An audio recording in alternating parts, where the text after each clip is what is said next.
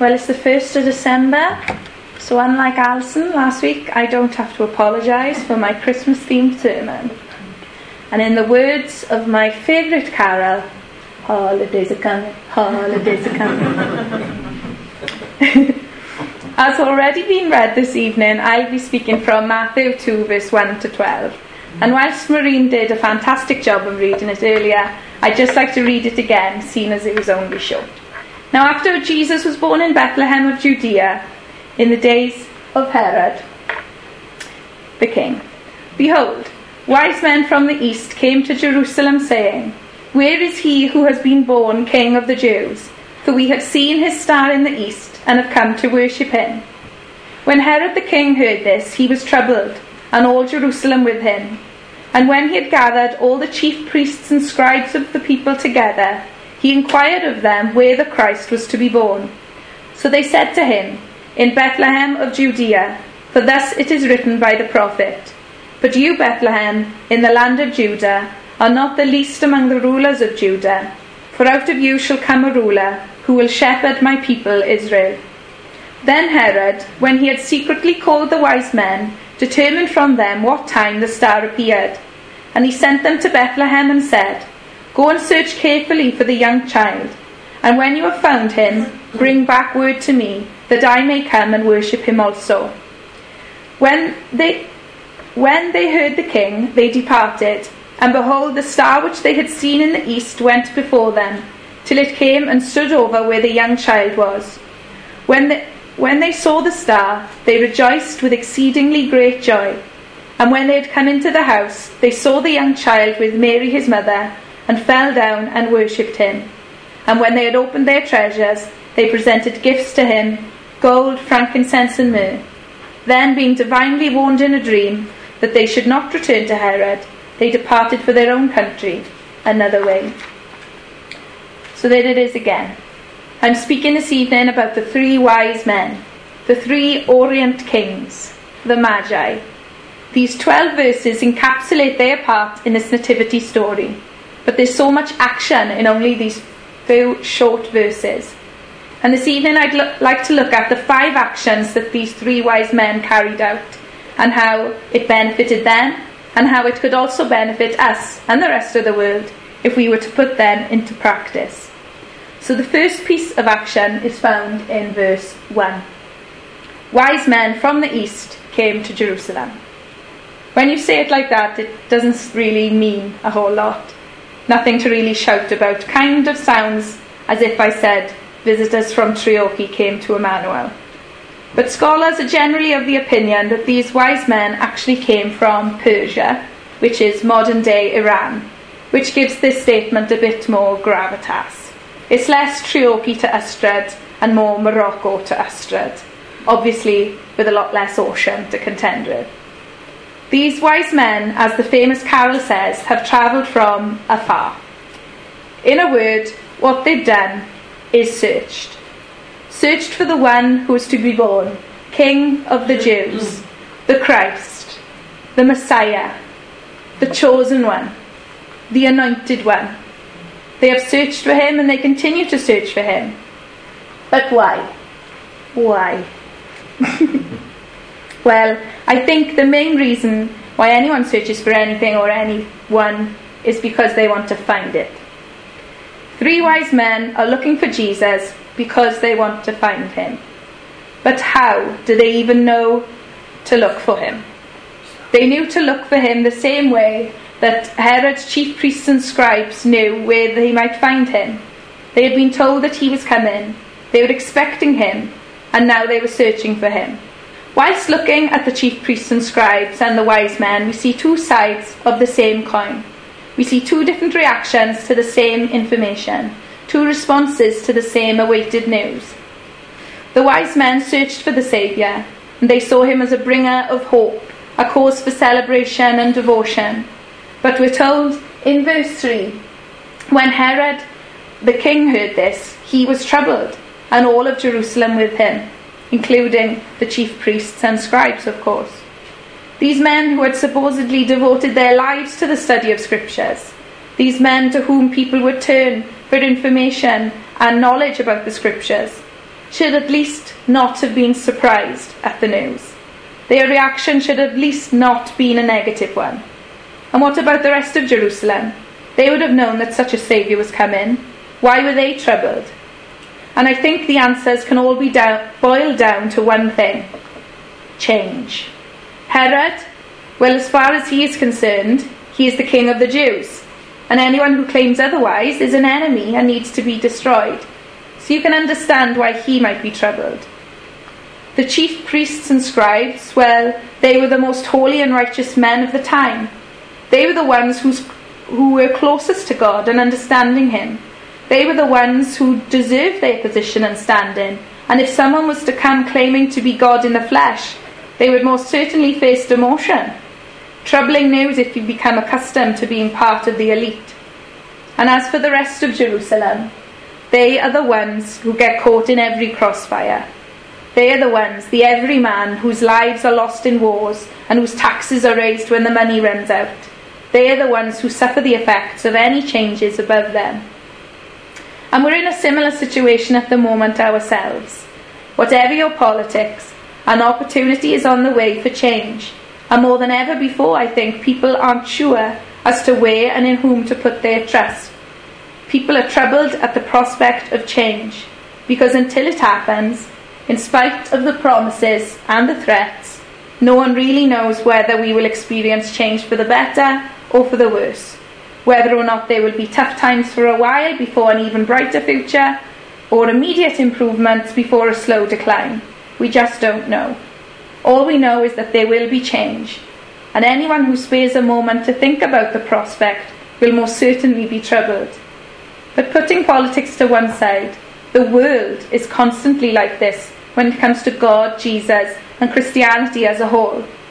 For centuries, people have been telling one another, and people have been reading about it for themselves in the Bible, that there is a God, that He did come to this earth as a baby, that He did grow up and do wonderful and marvellous things, that He did live a perfect, sinless life, that He did die a sinner's death there on the cross of Calvary, that He did do so to pay the debt of the sin of the whole world, and that He did conquer death, hell, and the grave by rising again from the dead three days later that he is now in heaven sitting at his Father's right hand, forever interceding for us, that the sacrifice he made 2,000 years ago was indeed a once and for all sacrifice, and covers our sins today as much as the sins of the men and women there at the time, that this is a free gift, that this is grace in its purest form, and that salvation comes purely and simply from accepting all of what I've just said.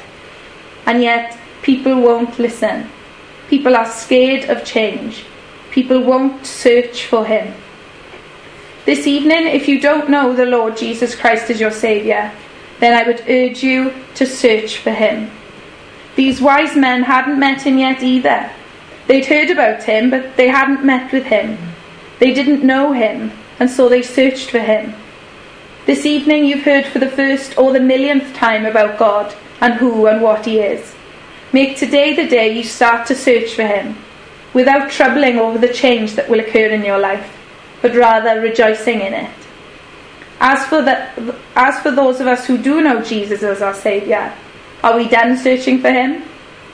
Can we check that off our to do list? I answer this question with another question Do we know all there is to know about God? The answer, of course, to both questions is no. No, we don't know everything there is to know about God.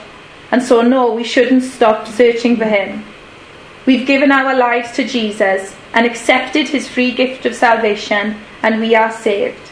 Yes, nothing more we need do in regards to that. But in regards to our relationship with God, and in regards to our strength of faith in God, in regards to our growth in God, we should never stop searching for Him, searching and seeking to know Him more and so love him more, and so serve him more.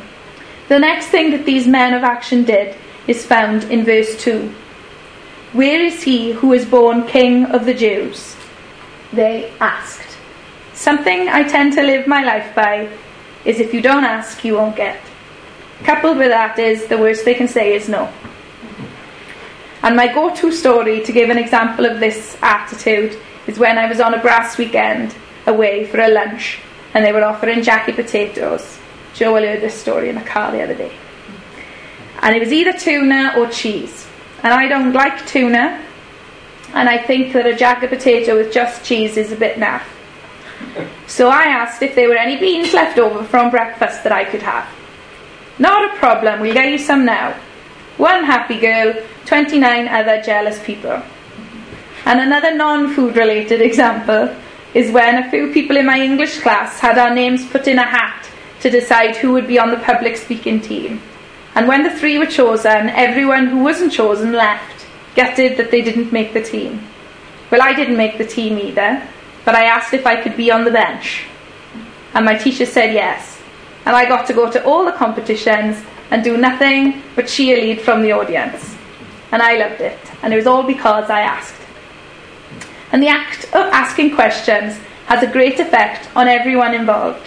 For example, if I were here speaking to you, explaining um, in what formation I wanted you to stand, and I explained it very clearly and simply, and then I said, Any questions? And then one of you said, So you want us to stand tightly, shoulder to shoulder, forming a large, tight circle. Is that right? I, as the one to whom the question is being posed, would be happy to hear that the people I'm speaking to have grasped everything that I've said and are keen to do as I've instructed. And you, as the questioner, would also be content that you know exactly what it is you've been asked to do. Another scenario might be that of a situation similar to starting from scratch on a Friday. Terence is sitting at the front, teaching us as we sit there at our tables. And if I were to ask him a question, I would be deepening my understanding of what he was saying and so benefit, and he might be encouraged that I've understood what he's saying and have an interest in learning more, and so also benefit. When these wise men asked about Jesus, they were showing their hands straight away. The fact of the matter is that the very king they were speaking to was, in all intents and purposes, the king of the Jews. And in asking of all people Herod, they were showing him, and us in reading about it, that they didn't consider Herod to be the king of the Jews, which wasn't perhaps the safest thing to say to such a man. But in the same way that you only search for something because you want to find it, you only ask a question because you want to know the answer. The result of their asking for the wise men was that they showed their interest in Jesus as the King of the Jews. As for Herod, this question got the cogs in his mind whirring. Here are three men from a foreign country who have travelled to worship someone other than him. He could have killed them now for treason, but then he would never know where the child was. The result of the wise men's asking for everyone else who was listening was most likely a flurry of more questions. It's estimated that there are over 3,300 questions in the whole of the Bible. Does anyone know what the first ever question is recorded in the Bible? no, that's the third. Where are you? That's the second. We find it in Genesis chapter 3, verse 1. Has God indeed said, You shall not eat of every tree in the garden? A question, as we know, posed by the devil to Eve, that had one of the most profound and comprehensive effects on the whole world. Or perhaps the question in Matthew chapter 27, verse 22, takes that title. Does anyone know what that question is? Are you, are you no, similar. What then shall I do with Jesus, who is called Christ? This was, of course, a question posed by Pilate to the Jews, who, as we all know, replied with two words that jar when we hear them Crucify him. These are two examples of questions being asked that changed the course of history for everyone. One that created a massive problem by the name of sin, and one that dealt with the very same massive problem. Whilst these are two massive questions with massive consequences, that are very important. As an unbeliever, the kind of questions that you should be asking can be found in places like Luke 18, verse 18. Good teacher, what shall I do to inherit in eternal life? And Acts 16, verse 30. What shall I do to be saved? These are the questions that you need to ask to have an impact not on the whole world, but on your lives personally. When you've started searching for God, start asking. Start asking questions, all sorts of questions. Gather all the information you can, but the question you really need the answer to are these two What can I do to inherit eternal life? Or what shall I do to be saved? Because they have eternal consequences for you personally. But what about we who believe? Are we done asking? I think I'll answer that question with the same question I answered with before. Do we know all there is to know about God? No and no. I believe that we have a responsibility to keep asking questions, to learn more about God and who He is and His ways, and what He's promised to do and what He's already accomplished, both for our own relationship with God, but also so that we are prepared to be the ones answering the questions of the unbelievers. As soon as you become a born again believer, you have the answer to these two important questions that I've mentioned. But sometimes people need answers to other questions before they consider asking such a big question. You know, generally I love knowing the answer. I particularly love knowing the answer on Only Connect. I also love knowing the answer on University Challenge. But you know, I honestly love the most knowing the answers to questions about my faith when people ask me or challenge me. Because simply by knowing the answer, I can pass on the gospel and also show anyone within earshot how serious I am about my faith, making me a better witness for Christ. And I only know the answers when I do know the answers because I've already asked the question myself. We need to be asking the questions ourselves so we know the answers when we are asked. We also need to get used to answering people's questions. If you look at Luke 18 and Acts 16, for example, those questions are almost identical but they receive slightly different answers to suit the questioner. Jesus' answer to the rich young ruler in Luke aims to show him that he is a sinner, in spite of everything, and needs a saviour. But Paul, in Acts, knows that the jailer he was posed a question by is ready to be saved, and so simply tells him to believe in the Lord Jesus Christ, and he will be saved. Without searching for Jesus, the wise men may never have found him, Without asking, the wise men would have found it a lot more difficult to find him. So search for God, and in searching for him, ask questions. Ask questions of pastors, ask questions of Christians you trust. But know that whilst you are asking people for answers, these people, we, are asking questions and receiving answers of God through His holy word, the source of all knowledge of God. And the next piece of action is found in verse 9. When they heard the king, they departed, and behold, the star which they had seen in the east went before them, till it came and stood over where the young child was. In other words, they followed. These wise men followed a bright light in the sky until it led them right to where they wanted to be, seeing their Saviour face to face. The appearance of this bright star in the sky caused these wise men to gather up their belongings, kiss goodbye to their families, and jump on their camels or their horses or whatever, and travel a long, long distance. They would most likely have experienced times on this journey when the climate was comfortable, the terrain smooth, and spirits high. But they would also have most likely experienced time when the heat threatened to overwhelm the sand was causing the feet of their animals to slip and slide and, and made the journey bumpy and uncomfortable. And they were feeling down and tired and frustrated. Most likely, they also experienced times when they were neither up nor down, but just ticking over routinely. Whilst they were following this star, the journey wasn't perfect, even though they were on a holy journey to meet the Lord. They still sometimes lost their way. They still sometimes lost sight of the star they were supposed to be following, still questioned whether they were right to follow it at all.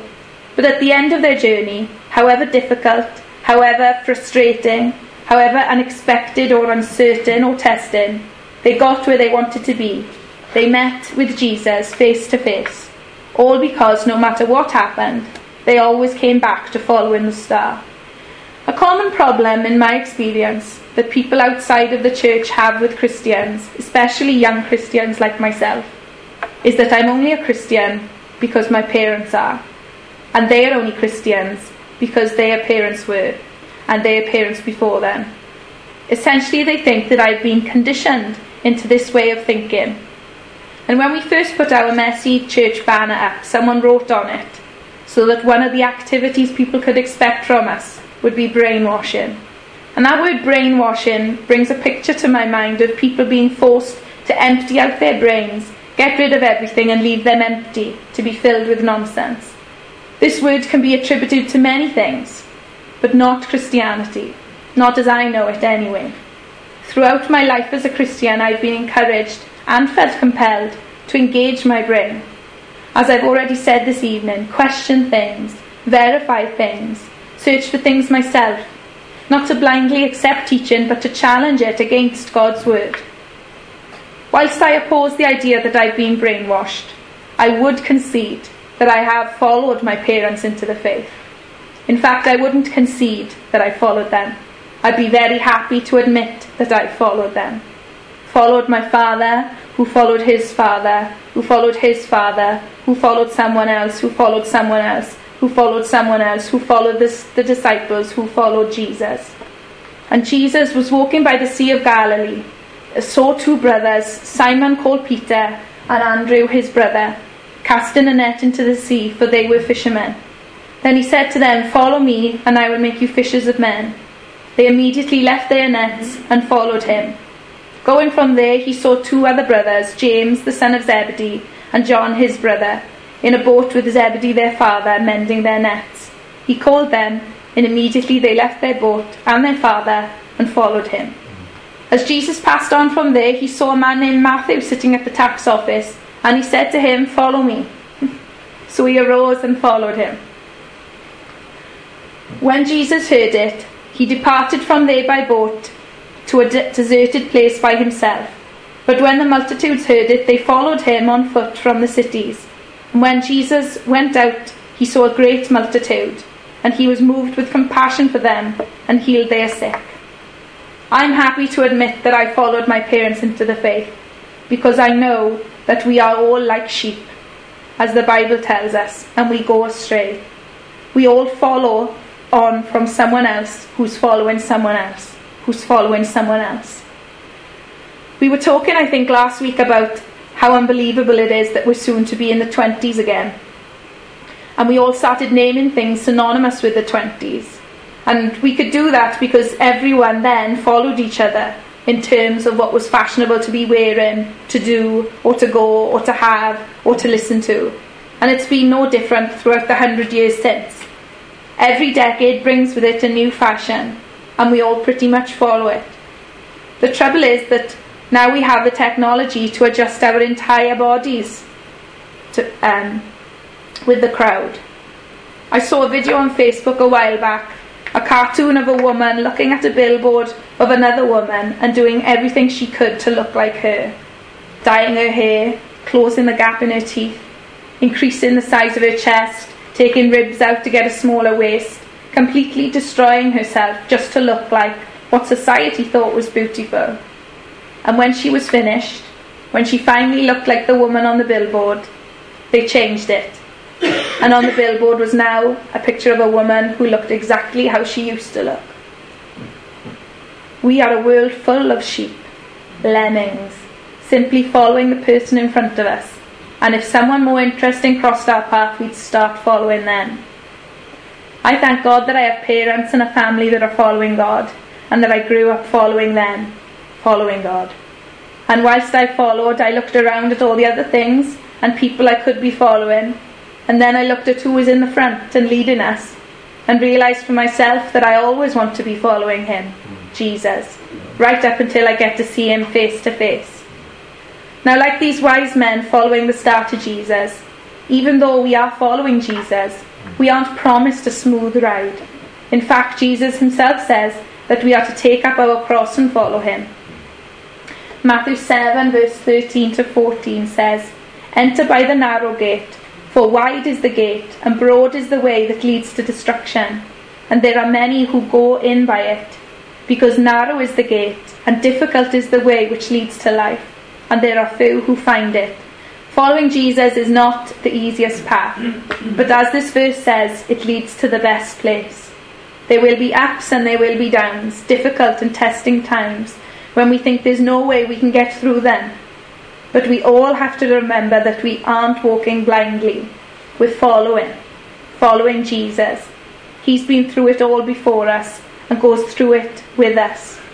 We are privileged people to have searched for him, asked about him, and found out that we need to follow him. Other options may cross our path, and we may be tempted by them. We may even follow them for a time.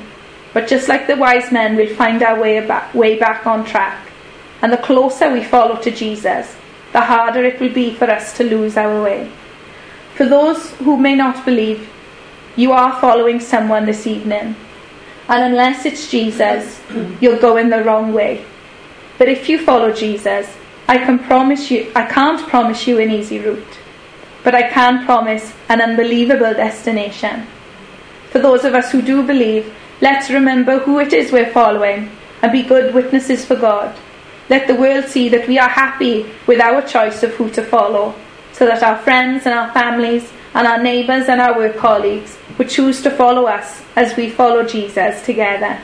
So when you've searched for Jesus, when you've asked about him, um, when you followed him, then you can rejoice. Verse 10 gives us our next piece of action. When they saw the star, they rejoiced with exceedingly great joy. When they saw the star, they rejoiced because they knew that they would soon be meeting Jesus. The star made them rejoice because of what it meant. It meant that they were close. We don't have a star now pointing us to Jesus. We have this, His Word, pointing us to Jesus. And if you didn't know already, it is cause enough to rejoice, because within it, the, within the Word of God, with no, within it is the Word of God. Within these pages are God's thoughts and ideals, God's promises, God's reputation, God's plans and purposes. God's love, everything and everything. Punctuation is lacking in this. Everything. And we should rejoice in it. And I'm speaking to myself as well as to everyone else when I say that we should rejoice when we open it up and read it we should make more of an effort to do that because it is our bright and shining star pointing us towards Jesus. And as people who have searched, asked, and followed, we can rejoice that we even understand the things written in His Word. I'm about to show some uh, favourite verses from God's Word. And for those of us who don't know the Lord, they might appear to be mere words. But for us who know Him as Lord, they will mean so much. I can do all things through Christ who strengthens me. But those who hope in the Lord will renew their strength. They will soar on wings like eagles. The name of the Lord is a strong tower. The righteous run into it and is safe. For I know the plans that I have for you, declares the Lord. I like this one. plans to prosper you and not to harm you. Plans to give you hope and a future. For with God, nothing shall be impossible. Perhaps this is the moment for which you have been created. For by grace you have been saved through faith, and this is not your doing, it is the gift of God, not the result of works, so that no one may boast. For our sake he made him to be sin who knew no sin, so that in him we might become the righteousness of God. Salvation is found in no one else for there is no, under, no name under heaven given to mankind which we must be saved. So rejoice. You've searched and you've found. You've asked and been answered. You've followed and will arrive. And now, until then, and forevermore, you can rejoice. And finally, we read in verse 11 And when they had come into the house, they saw the young child with Mary his mother and fell down and worshipped him. And when they had opened their treasures, they presented gifts to him gold, frankincense, and myrrh. The final thing these men of action do is bow down. Philippians 2, verse 5 to 11 says this Let this mind be in you, which was also in Christ Jesus, who being in the form of God did not consider it robbery to be equal with God, but made himself of no reputation, taking the form of a bondservant, and coming in the likeness of men. And being found in appearance as a man, he humbled himself, and became obedient to the point of death, even the death of the cross. Therefore God also has highly exalted him and given him the name which is above every name, that at the name of Jesus every knee should bow, of those in heaven, and of those on earth, and of those under the earth, and that every tongue should confess that Jesus Christ is Lord, to the glory of God the Father. A time will come when every knee will bow and confess that Jesus Christ is Lord, because that is what he's worthy of. Some of those people on their knees at that time will have tears of joy in their eyes because finally, at long last, our Lord is receiving the glory and honour that he deserves. However, some of those people will also have tears in their eyes, but tears of sadness and regret that they never searched for God, that they never asked about God, that they never followed God, that they never rejoiced in God and that they never bowed down of their own free will and worshipped him. And it will be too late for those people. This Christmas time, let us all be men and women of action, like these wise men, so that when this time comes, we can be amongst those with tears of joy. Jesus loves you, one and all. Search for him, ask about him, follow him, rejoice in him, and bow in humble adoration today and forevermore. Amen. Amen.